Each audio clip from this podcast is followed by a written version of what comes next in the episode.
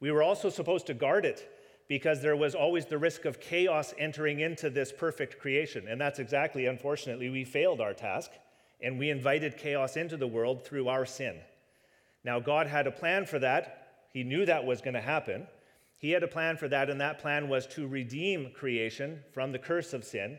And He sent His Son, Jesus Christ. And through His life, death, resurrection, He has reconciled and given the opportunity for reconciliation to the world. And now He still invites us, He's still working, and He's still inviting us to work with Him. So He's still sustaining creation, He's still holding back the chaos of the sin around us. And He's inviting us to participate in the work that He is doing. But His main goal, the main thing that God is working for, is to glorify His name. And that's what He calls us to work for, to glorify His name. That's, that, that is our primary role, purpose in life. That is what we're supposed to do here on earth, to glorify His name. And that is what we will do for eternity when we enter into the new heavens and earth. We will forever be glorifying His name. So that's what we're about. And we can do that, and we are called to do that through our work the way we work, the places we work, the kinds of jobs we do. And we're going to unpack a little bit about what that looks like. So uh, I've got three panelists in front of me, and we're going to have uh, uh, we're going to hear from all three of them. But Rueben, I'm going to start with you.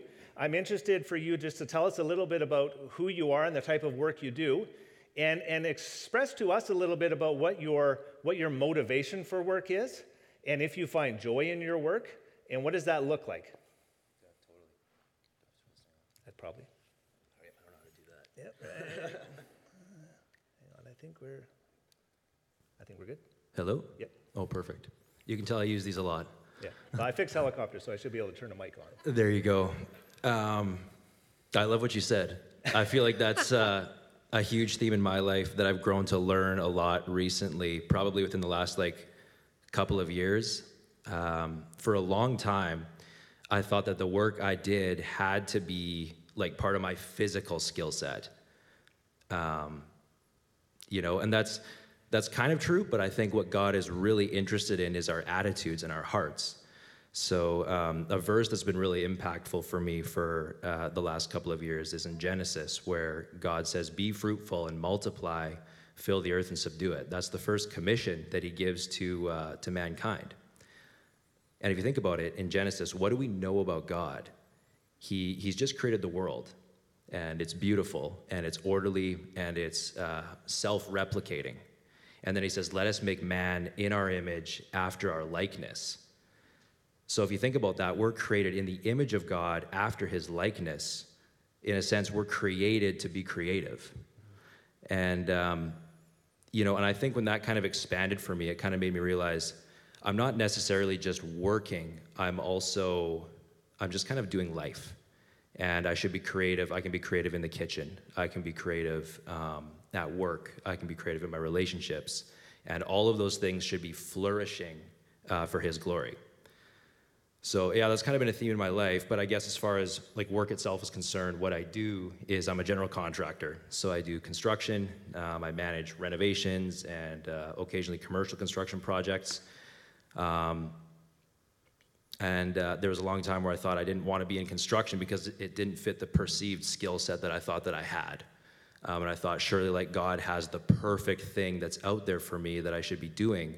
And I was trying for a long time just to get out of construction. And then I came to a point where I realized, well, if this is, this is kind of, I started asking, okay, well, like, what am I just kind of good at? I'm actually pretty good at this. Um, I get to talk to people a lot. I get to organize things. I get to deal with craftsmanship and angles and making things nice and flush and plumb and square and Maybe there's some of you guys who know what those things mean. um, yeah, so I mean, it's just a huge blessing, I guess, today to be able to do those things and feel like I get to propagate beauty in everything that I do. Um, yeah, so that's a huge blessing. But I guess on the flip side, there's definitely a lot of mundane things that I do as well. This week, just as an example, was very mundane um, in a lot of ways, just paperwork. It felt like a bit of a slog. Um, and I think there's an element there too where God calls us to be diligent and He calls us to be faithful in what we do. So if you're out there and you're you're washing cars or you're flipping burgers or something that you find really boring, um, I really think that we should not be just doing that, thinking I, God has something better for me. No, God, God has put you there. Sorry, there, there, yeah, there's nothing else that you should be doing. If you're there, that's what you should be doing. And I think you should be asking the Lord, how can I glorify you in this situation? Is there a coworker or a client or somebody that I need that I can impact um, while I'm here? And that was definitely a mistake I made for a long time that uh, you know I regret, and I'm thankful that I uh, get to do something else, and that I've I guess maybe learned that to a certain degree. Um, yeah, I guess it's kind of my journey in a nutshell. Mm-hmm. You know, I think one of the things that can tend to uh, hang us up uh, as young adults when we're kind of exploring where am I heading with my life, what, what, what kind of job am I going to do, who am I, uh, we do kind of get caught up in the, uh, we're, we're, looking for the perfect job. And, and we're looking for the, the, the where is the perfect fit for me? Where do I fit perfectly? Uh, and the reality is there is no perfect job. And there is nothing that's going to fit you perfectly. Part of life is, is God actually working in you to refine you and to shape you because you're not the person that you're going, you're not right now the person you're going to become. However, uh, I, I, did hear once that we are who we're becoming. And that's important because uh, all of our lives are on a trajectory towards something. And we're, we're working towards something, and God is working in us towards something. Uh, and, and, we, ha- and we are, are best suited to, to have some idea about where we're trying to get to. Who, who do we want to become? Who are we trying to become? And ideally, invite God into that conversation with you in your prayers who, who am I called to be? Who am I becoming? Because what you're doing right now and the way you do it right now, that is an integral part to shape you for who you are becoming. So if you want to become someone, uh, you need to start now. You're not just going to magically show up to be the person you want to be. Uh, you're on the track for it.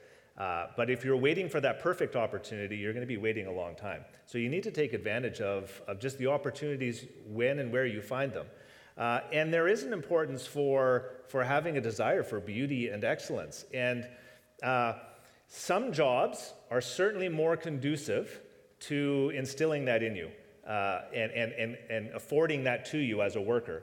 Uh, I get huge satisfaction in my job fixing a helicopter when there is a machine that can't fly. It's on the ground and can't physically fly until I get to it. And I can fix it and I can enable it to fly. Uh, and then it flies, and I see visibly the handiwork of my efforts.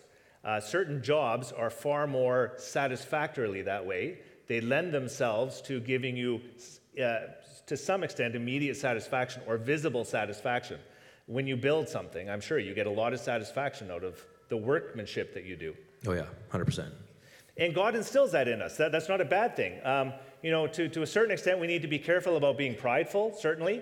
But on one level, we should find satisfaction in the work we do. Uh, God finds joy in what He created, and He finds joy in the things that we create. That, the, the whole purpose for Him embedding potential in the world was to enable us to participate in it. He takes just as much joy in the things that we create as we do ourselves. And, and for us, we, our response to that should be one of kind of gratefulness and thankfulness to respond back to God and actually offer that up to Him in worship.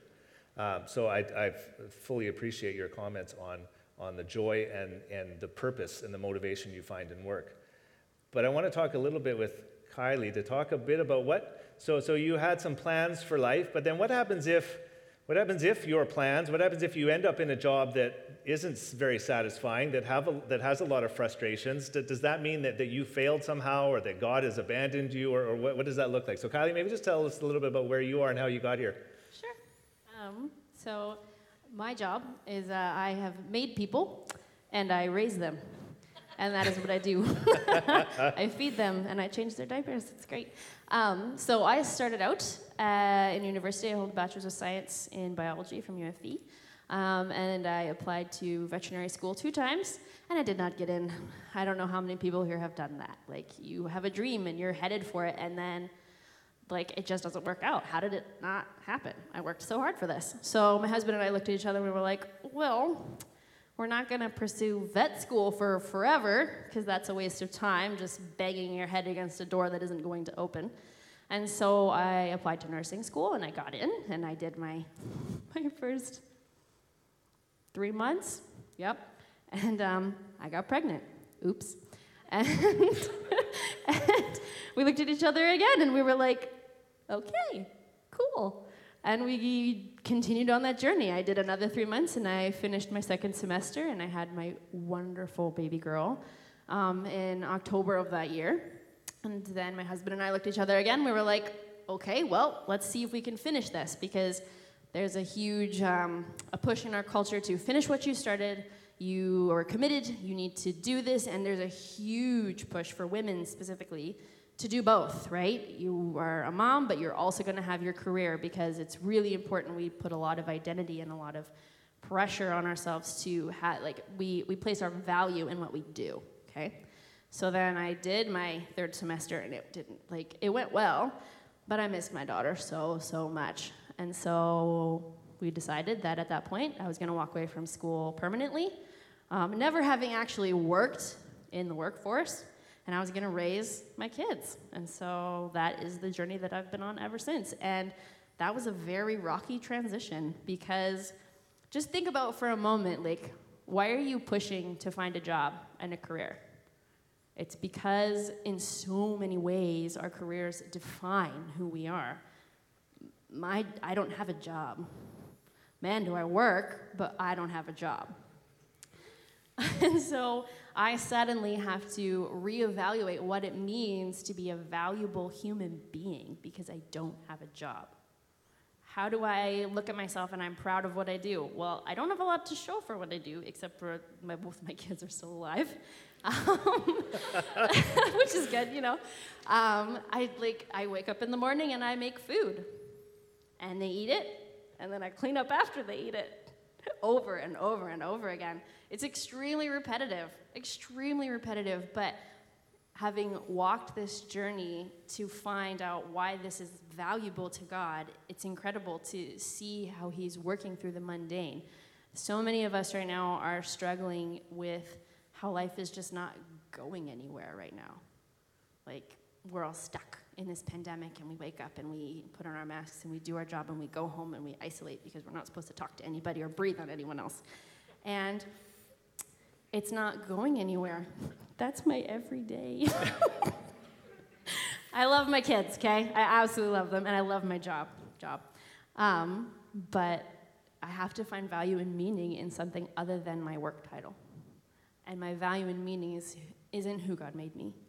And it has been a journey every single day to invest in the work that I'm doing and say, I am doing this to the glory of the one who made me, whose love is sufficient for me, whose grace is sufficient for me, and because this is the work that He has set out for me, I will do it to the fullest every single day. Yeah, it's been. Amen. Yeah, it's been, it's been a sanctifying work. I was just telling Jess that. She asked how it was going. I said, I have grown a lot. Yeah, a sanctifying work for sure. Yeah, and that's, a, and that's an important point. You know, God, uh, we spend the majority of our lives in our workplaces. That's the reality of it. We, we spend far more time in our workplaces, and, and even though the world might not necessarily consider being a mom a job, uh, it's, it is a full time job and then some. So, uh, work is, is the place where we spend the majority of our time, far more time than we will ever spend in a church, in a church building, in a Bible study. Uh, far more time than we will spend almost anywhere else. Certainly more time than we'll spend on a beach or in a vacation or all sorts of other, or even the volunteer activity that we might do on the side. Workplace is the place where we live the most. And, uh, and, if, and if we can grasp the idea of one, uh, God is passionate for us to, to, to, flourish in our lives and in all areas. And if work is the place where we spend the majority of our life, then we need to know that God desires us to flourish there. He, he, he has passion for us, and we should be passionate for Him and for the work we do. Uh, and, and yet, so often, uh, cultural pressures and, uh, and our, own, our own seeking for identity get in the way of that um, and hinder our ability to recognize that God will use the workplace, probably more than any other place in the world, to disciple us uh, to work in us, to transform us, to, to take the edges off of us, uh, to speak to us, and to challenge us in who we are, how we identify ourselves. Um, and so I appreciate your, your sharing with us some of the frustrations you've had when you made a plan and it didn't work out the way you had planned it to. Uh, and the reality is, is that our plans often don't work out the way we expect them to or thought they would. Um, and so, Carissa, I'm interested to hear a little bit about who you are and where you're at, because you, you kind of have, have had a significant career in the nonprofit sector. And now recently you're shifting into the profit sector, and so you've also experienced a bit of a transition. And talk a little bit about your work and how you've seen God work in and through you throughout your years. Yeah, I similar to you. When I was in university, I I felt really compelled to work internationally and assumed that that would be in some form of, of missions work. I had the opportunity to travel internationally and, and just really fell in love with um, uh, so many of the rich cultures around the world and just the, the very um, uh, open spiritual climate in so many other countries outside of North America. Uh, but God also closed some doors for me, and I recognized over time that the skill set that He had given me would better be applied to work here in North America, but, but still supporting international work. And so I did go into the not for profit sector. Um, I had uh, almost 14 years with uh, Food for the Hungry. And my core role over those years was inviting Canadians to join in that work um, with us and support it financially. And um, it's kind of funny to have a career in asking other people for money. Um, there, that is a thing. That can be a career. It's not something I, I ever really like signed up for. Um, but I felt really passionate about inviting people into the work of Kingdom um, and recognizing that my role was here in North America. During that opportunity, I had um, many, many encounters with uh, believers who wanted to engage in the work and used the uh, profit from their companies in order to fund some of this work around the world. And as I built relationship with these Christian business leaders across Canada, um, I just heard some really incredible stories and saw some incredible obedience um, and some transformation taking place in their lives. I remember um, one gentleman who's become a friend. He sat down with me after a trip that he'd had to Guatemala, and he said to me, he goes, "This has just really wrecked me because I'm super comfortable. I don't work very much. I work exactly how I need to to take care of my family. And he goes, being overseas, uh, he felt really convicted that God had given him a skill set where he could work really hard, make a lot of money, and give a whole lot of money away, and do a lot of good things with it, and, and invest into this kingdom work. So he he experienced kind of in front of my eyes this renewed passion for work um, he ended up selling his business, investing into a much bigger business.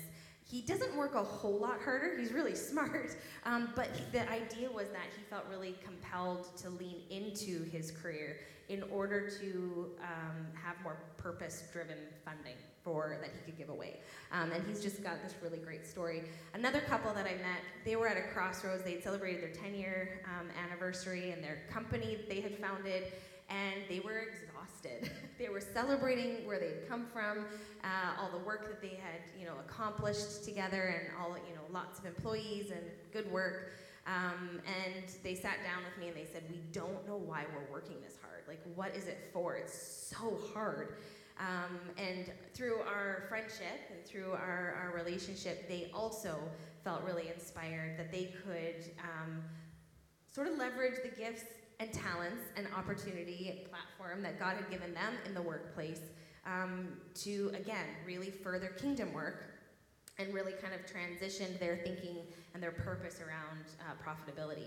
Um, that same couple um, had invited me to join them in their work, and uh, I kept saying no because I felt really uh, content where I was, where God had me at Food for the Hungry. Uh, but at the same time, God had been building in me this passion to see Christian business leaders flourish um, because so many of them felt like they they only existed to make money and then what they did with the money mattered. They didn't really feel like they had this permission to experience vocational calling. I guess they would say, you know, on the stage they see missionaries commissioned, um, they hear stories of people who go do hard things, and they just keep showing up for work. right? And um, I started to see that shift for people, and they felt like this is what God has wired me to do. This is the talent that God has given me, and it matters. And um, their transformation and that understanding um, became something I felt really passionate about.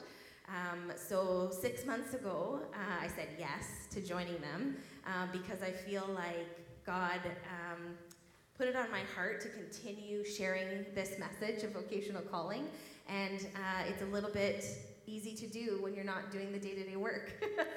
so I thought, okay, I better, I better do this. So I feel like for me, it's understanding what God has placed on my heart um, to invest myself into, and then just being obedient to really crazy invitations uh, to say yes. So I left the not-for-profit industry about six months ago, and um, I'm now the CEO of uh, four companies here in Abbotsford: um, custom home building company, uh, plumbing and heating company, a millwork company, and a tiny home production company. So very, very different. But at the core, I'm seeing it's the same. It's all about loving people and about glorifying God in my work, and now using my day-to-day, um, my day-to-day investment in work to encourage other uh, business leaders uh, to really live from a, pa- a place of purpose um, and a place of understanding their role as co-creator um, alongside uh, the Lord and bringing kingdom come. So it's been a bit of a adventure, not at all what I thought I would be doing either, but it's been really um, meaningful. Mm-hmm. You know, um, I'm, I, am I'm a leader in this church and that I'm an elder. Uh, I'm not on staff and I'm not a pastor. And uh, currently, no one on this stage is on staff at Northview. Um, one person was on staff at one point in their lives. Um, but, but, I, but, I, but I'll be honest to say that uh, I think to a certain extent, we as a church, and, and Northview specifically, but Western churches in general, Western Christianity in general, uh, has not helped uh, our Christian disciples gain an understanding of, of the place of work in their lives and the joy and celebration that God has in the work we do, and a sense of God calls us into the work we do, whatever that job is. Um, too often, I think, uh, not necessarily intentionally, but inadvertently, as a church, what we do is we celebrate the pastors, we celebrate the preachers, we celebrate the missionaries because we bring them up on stage, you see them, you're, you're given examples of them. Um, and, and too often, uh, I think what, what often can happen inside of a group like this is, is you begin to feel uh, God work in your life. You begin to develop a real passion for the gospel, for seeing transformation both in yourself and in others. And then what tends to happen uh, from us as leaders is that uh, we might single you out and kind of pull you into a leadership role because we sense the passion we can see your we can see god calling you out so we'll invite you into a leadership role and then often you'll feel compelled or we'll invite you to come on staff and get a job at northview and work this is a great place to, to, to work and serve and minister um, or we'll encourage you to go to bible school and become a pastor, become a preacher, become a, you know, uh, become an evangelist, become a missionary. We, we kind of encourage and propel people into those because, because you're passionate about God. Um, and I think too often we have neglected to give you examples of people who are passionate for God and the work they do that isn't paid work in the church or you know missionaries or, or something like that. And to a certain extent, we've done a disservice. So one of the reasons why we're all excited to be up here is just to help hopefully give you a vision for uh, a different way to be passionate for God wherever you are. And, um, and I'd, like to, I'd like to just open up to the three of you guys just to, to express a little bit your experiences of have you felt that the church has maybe not given you a vision for that? Do you feel like there are some occupations that are somehow elevated over other occupations? And how do we respond to that? Um, I don't know if I'd say the church necessarily has elevated positions above others. I don't know if that's just me, uh, but I've definitely felt that for sure. You know, I think I had a, a period of time where I felt pressure like, Um, I've got a good job, things are pretty stable, I don't have to worry about money, but maybe I should be a pastor or maybe I should be a missionary. That if I was like truly spiritually mature, I would definitely have like the desire to do that. Um, and I think it's really important to just pray into these things. I think kind of what you alluded to earlier about how do I choose a career. Um, just pray like, Lord, what, what do you have for me? Show me what I'm not seeing. Read the Bible prayerfully, think about it. How do I be the man or the woman that you want me to be? And then I think you have to go out and, and do it. And the more things you do, the faster you're going to kind of find your little lane. And the more you do those things and the more you pray into it, like, Lord, this was good about today, or that was bad about today, or I felt like I had an opportunity to speak or connect with so and so, you have to push and explore those alleys and pray into it um, as you seek that out. Uh, but yeah, and I do think maybe there's a space in the church where more of that could be talked about. Yeah. I would just say one of my favorite experiences uh, growing up in the church were baptisms because that was the particular moment where you got to hear the, the time or the journey of how Jesus showed up in somebody's life. And um, it was usually just a really ordinary story. And so I feel like those uh, were really inspirational moments for me sitting um, in the, the church services. And then I, w- I feel like my parents modeled really well that you just are faithful where God has placed you. Um, my dad was a pastor when I was young, but transitioned into the business world um, and ran a franchise and um, just did that transition really well um, and always spoke to the fact that all work is God's work. Um, so I'm grateful I had that modeled. I think that what I've heard from other people, because I'm more similar, I think it just it didn't really wasn't a stumbling block for for me necessarily. Um, but I think what I've heard walking alongside business leaders for the last four years was this idea that they felt um, a little bit like checkbooks. Like their role in the church was to just fund the work of the church rather than to participate in the work of the church. And I've seen uh, it modeled really well at Northview over, over my time here, where people are invited in to serve, they are invited into committees, they're um, uh, invited in based on their expertise to speak into um, even the way that the church runs, which I think is really beautiful. But I think that can be a tendency, right? Where we see the outcome of our work as being something the Lord can use rather than the the actual day-to-day work that we're doing. And so that's something I feel really passionate about changing. It's not just the outcome of your work; it is your day-to-day. It's it's those small moments um, every day that that can also be your ministry. The, um, the reality is, is that um, work is difficult, and it always will be because of the curse of sin in our lives. Uh, and the Bible clearly reveals to us that the work is difficult for us precisely because it has become cursed uh, due to sin. And so it's not that we weren't supposed to enjoy work and, and, and find it satisfying and fruitful uh, because we were, but so often now it is unfruitful and it feels pointless at times and it's very frustrating and it isn't always satisfying uh, because of that curse of sin over it. Uh, but the gospel then is, speaks to us to say that God is reconciling the world to himself. He is undoing that curse of sin. He is opening the door to give us a glimpse of what the new heavens and the new earth will be like, which is free of suffering um, we will never experience that fully here on earth. Uh, we will only experience that fully, but we do get glimpses of it in our day to day lives. God does open the door periodically to give us a taste of what heaven will be like.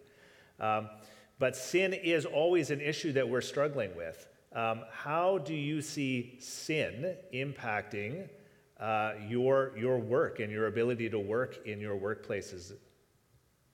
Go ahead. You will never see sin nature until you become a parent like you do when you're a parent. You never have to teach a child to lie, ever. You never have to teach a child to throw a tantrum. They do that all on their own. You don't, it just comes out all by itself. And then you look at it and you go, and God loves me, and I'm like that. And that's incredible. Mm-hmm. Yeah, it's absolutely incredible. And then constantly, every single day, when to be So that any any job that's a job of service.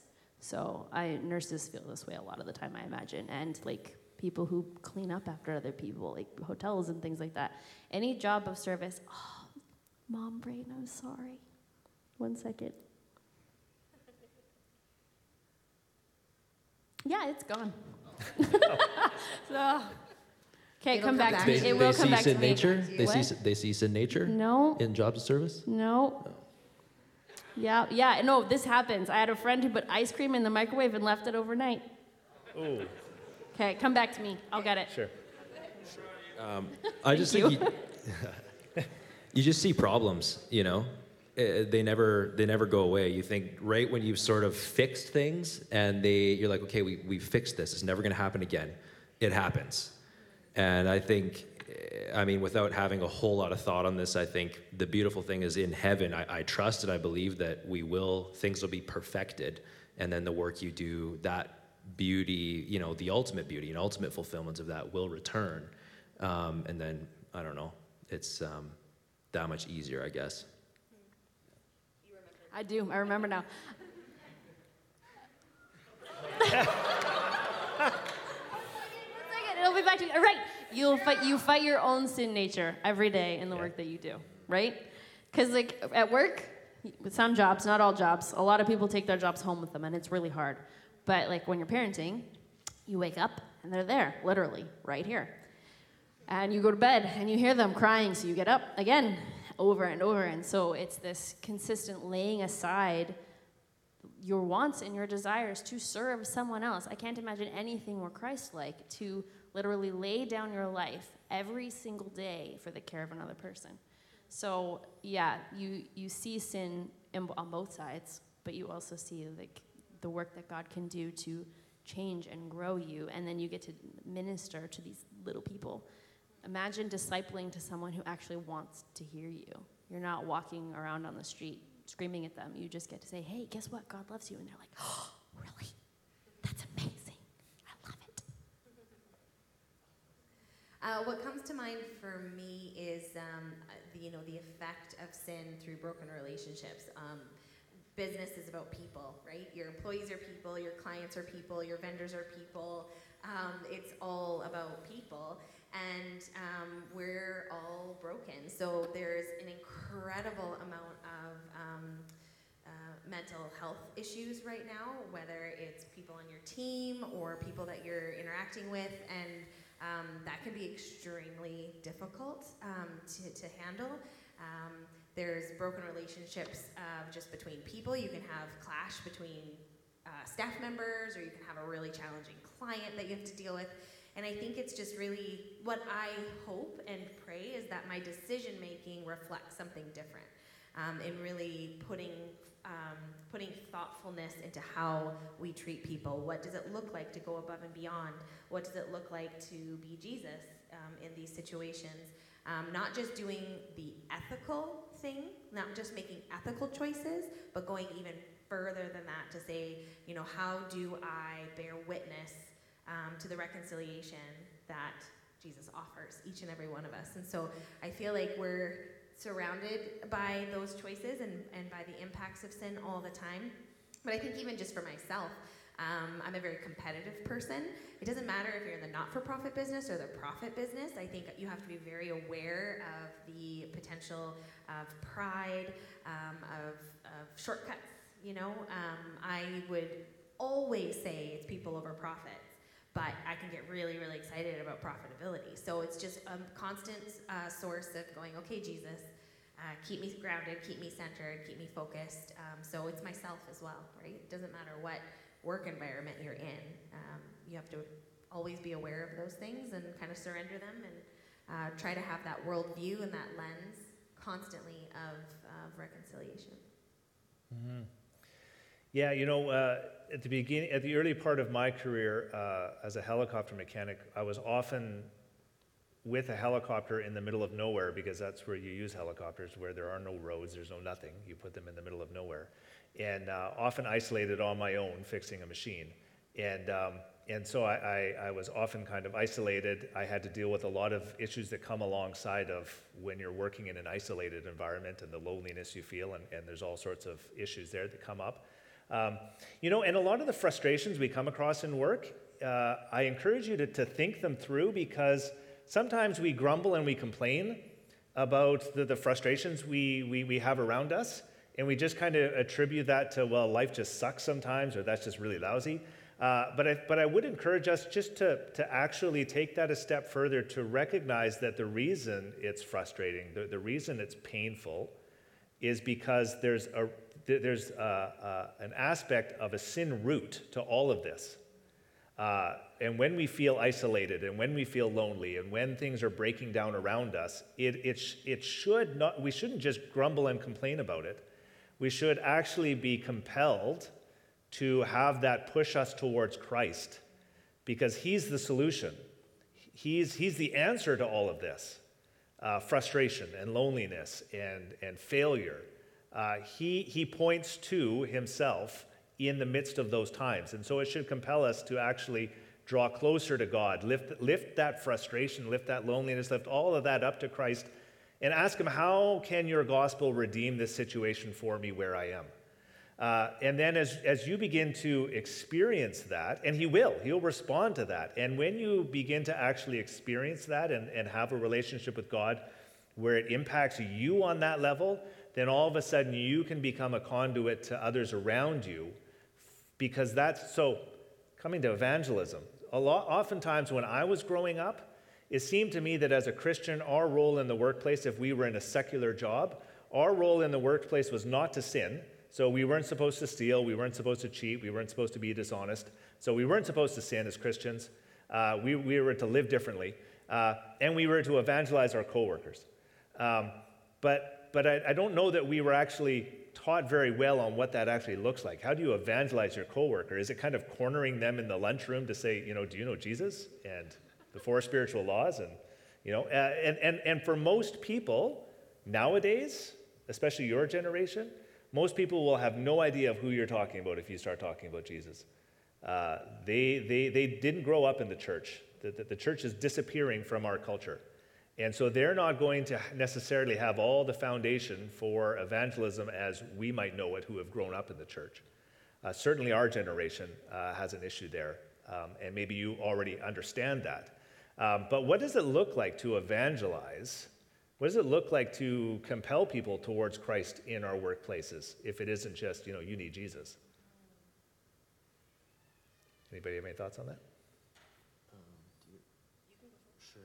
I think it kind of comes back to when you're walking in that element of glorifying the Lord with your work, no matter what it is that you're doing, um, people know that you're Christ's disciples by how you carry yourself and by how you treat other people.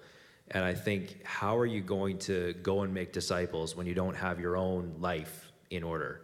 And I don't just mean like your bank account and all that type of stuff. I mean like when you're when you're not aligned with, hey, I'm happy to be here because God has called me to be here and do well in this place at McDonald's or the gas station or whatever that is. And uh, lost my train of thought now. It's contagious. um, I lost it. I'll jump in. Yeah, go Yeah. for I'll join you in that in that idea. I think you know it it's been really interesting for me um, jumping into a workplace uh, new and being able to identify other believers because of the way that they are living. It's been really really fun to sort of go, hey, what are you doing this weekend, and see what comes out. Often it'll be, yeah, I'm serving in my church or this or that. But it is it is a love. It is a hope that they're radiating that helps them stand out. And to me, that's just been a really beautiful um, example, and it's been really um, exciting for me to to say, yes, this is how I want to stand out too. So I think how we carry ourselves right now, truthfully, just being hopeful is already super strange and can have people go, "What's going on? Like, why why are you okay right now? What's what's kind of your why? How are you hanging in there?" And it just gives you an invitation to uh, share a little bit about where you find your hope and um, how you process a lot of the hard in the world right now. Um, I would also say that our entire worldview and our filter that we make every decision with should be different as a believer and as a follower of Jesus, and um, that often in the process of uh, making decisions or of encouraging people to think through problem solving in a different way, um, some of those different characteristics will come through. I try really hard to lead with um, a perspective of abundance. I believe there's enough for everyone. Um, in an environment where you could be really competitive, I said, what happens if we collaborate? Um, and then for them to question, kind of like, well, why do you think that way? And to be able to have an answer for that. And that's really been um, an area where already I've experienced a lot of joy, um, being able to have those conversations and hopefully be able to glorify Jesus in that. Yeah, that's something that's bang on. Um, yeah, and then just one other like layer to add onto it as well. I think it's exceptionally countercultural to um, experience joy through the through Christ our Lord, and also um, to be content, right? So, so I think we none of us go out in the world thinking um, I would like to be, you know, the uh, B grade teacher. I'm not the like amazing teacher. I'm like I don't I don't really feel like that. I'm just gonna be the normal teacher, the regular one. I don't I'm gonna be the normal doctor. I'm gonna be the normal nurse, the regular person. We don't think about that. The world is built on the normal people. Like the people who make our food, the people who clean up after us, the people who I say clean up a lot. I do a lot of that. Um, the people who teach our kids, the people who like there are so few up here, and so if if you're called to do something totally mundane and normal, you are glorifying the Lord. Be content in that. Own it. Look at it and be joyful every day when you go and do it because you are just as significant in the kingdom. The first or the last shall be first. There we go. Um, and you are you are being obedient in just being content and doing the task that you've been given. And that speaks volumes because there are not many people outside of the Christian circles who can look at their life and go, no, I'm happy with this because this is what God has asked me to do and this is what I'm going to do. One thing I might add is, you know, Kylie, you had said before, and I thought this was really, this is really profound and important, and that is that um, we really first, even no matter what we do for work, um, we need to first really rest in our identity Yes. um, of who we are. And I think, you know, even for me in that transition period, um, I did a lot of soul searching. It was a really difficult transition um, for me, and I had to really come back to how has God wired me? Uh, what has He called me to do? And um, ultimately, it's not attached to any job. It, I could do anything, and it would still it would still be an opportunity for me to glorify God. But I think one of the things that I didn't focus on early enough. I had a friend the other day ask, um, "Do we still tell our kids they can be anything they want? Like, is that still an okay conversation?" And we had it was this interesting dialogue because we do, I feel, in particularly in North America, have this like really bizarre fascination with being remarkable. We want to be an influencer or we want to be the best, right? We're not focusing on being faithful and just and, and content. So we were having this little, um, yeah, kind of go back and forth about like, do you tell your kids they can be anything, or do you tell them you're remarkable no matter what you do, or do you reframe the conversation? And one of the things that um, my husband and I feel really passionate about is is instead of always complimenting our kids on the outcome of the work that they're doing, though we want them to work really hard, is to say, look at this. Like this comes really naturally to you. Look at how God has wired you. Or this is really this is challenging for you. Isn't that so interesting? Like this is so easy for some people. It's not easy. Always trying to bring it back to how God has deliberately made them so that they can use uh, how God made them in any aspect. I don't want to elevate any one particular career over another. I want them to be obedient. If God calls them to be a plumber, that is just as beautiful. If and then and then any other career that they could have, it's about obedience. So I feel like that is the core root for me when I'm um, even my own life, my kids' life, and, and the people that I work with is saying, Are you being obedient? Are you content in what God has uh, put in front of you? And I think if we can say yes to that, no matter how crazy it is, God might call you into missions. He might call you to be a pastor, and those are, um, to a degree, elevated in our, you know, Christian circle. That's beautiful. Um, my challenge to you would be exactly what Kylie said is to be content and joyful and obedient in whatever it is that he asks of you. Yeah, we, um, uh, I think it's important to at least mention, um, I find it important to mention, and I'm sure that Chris will, will, will resonate as soon as I say this. It's important for us to, to recognize that um, as Western Christians here in Canada, we are incredibly blessed and privileged. Um, we are far wealthier than the majority of the world. We have significant options uh, in front of us, a wealth of choices in front of us as to what we want to do for our occupations. And, and whereas the majority of the world has almost zero options, um, they're going to do whatever they need to do to survive, to find food that night. Um, and for those of us who have lived and worked in those environments, um, that's a difficult thing for us as Western people to reconcile. Um, to some extent, I'm still, years after living in that culture, still processing what does that mean for me as a Western, because I don't think we often recognize it, especially if you've not been exposed to it. So, uh, so I just want to make sure that, that that's mentioned because I think it's, it, it's, it's sad for me when I see the younger generation uh, actually get hung up on and get stalled out on their lives because they, they have too much choice. And they have expectations that are completely unrealistic that our culture has kind of foisted upon them. Um, and, and so, whatever I can do to help pull, pull us out from that and to encourage you to just step out, just be faithful to, to, to serve others and to experience and find God and serve Him and glorify His name as best you can wherever you are. And please don't get paralyzed by too many choices. You know, when I, when I came back, uh, and, and, we'll have to close this up, but when I came back from Madagascar, um, uh, the, the, the, I, I kind of had re-entry shock, and one of the one of the issues I, I walked into uh, I walked into a London Drugs because I needed a toothbrush.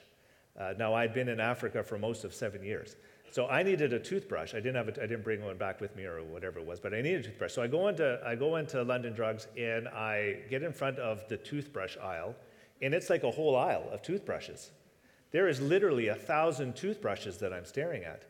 And, and I, am a bit of an analytic person. I, I, I, tend to get in my head a bit too much. I, I overthink things sometimes. Um, I'm probably the only helicopter mechanic that has a, a, a, master's in theology, so, so I, do, I do go there. But uh, so I, am looking at all of these toothbrushes, and I'm trying to figure out why are there so many? Uh, and, and there must, you know, there, there, must be differences between them, or why would there be a thousand of them? Um, and so, what are the differences? So, I'm analyzing and comparing. Well, what's the difference between that one and that one? And then I'm, I'm taking price into factor, and soft brush or hard brush, or you know, pink or purple or blue or white. Or, you know, I got all the color ranges. So I, uh, after about, f- it was probably close to 45 minutes, all of a sudden I had a headache. I was stressed out. I had a headache and, and I was not feeling well. And I was like, I have to get out of here. I left without buying a toothbrush. because for seven years, when I needed a toothbrush, I walked into a store and I had two choices. I had pink soft bristles or blue hard bristle. Two, two choices, that's it. Now, I wanted the soft bristle, but I didn't want a pink toothbrush. That was the dilemma I had to face for seven years.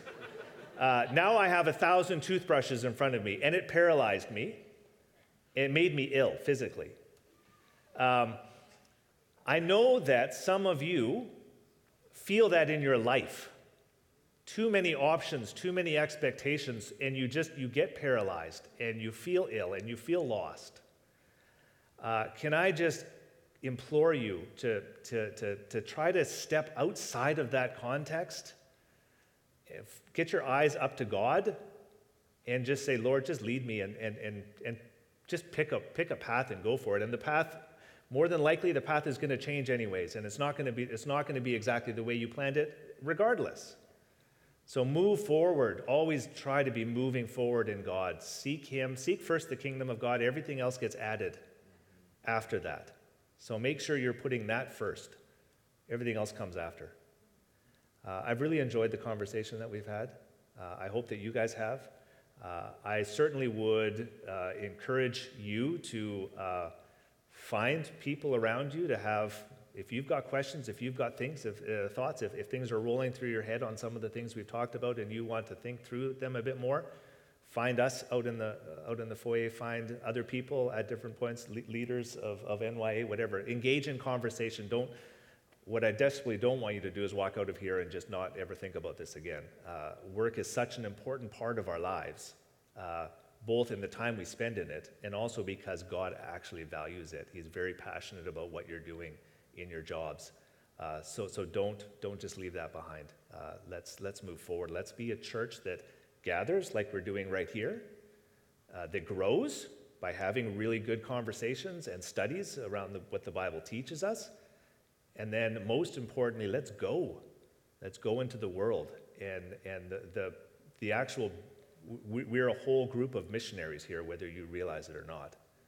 Because you don't need to go overseas, and you don't need to be labeled a missionary to be one that's sent out because we're all sent out into the world. And you've all got a mission field right, right in your workplaces. Uh, so I want to encourage you to, to, to seek God and find the places and the ways that He can disciple you and you can be a discipler uh, wherever you're working. So I'm, I'm grateful for the opportunity we've had here this evening. Thanks for you guys for joining me in this conversation.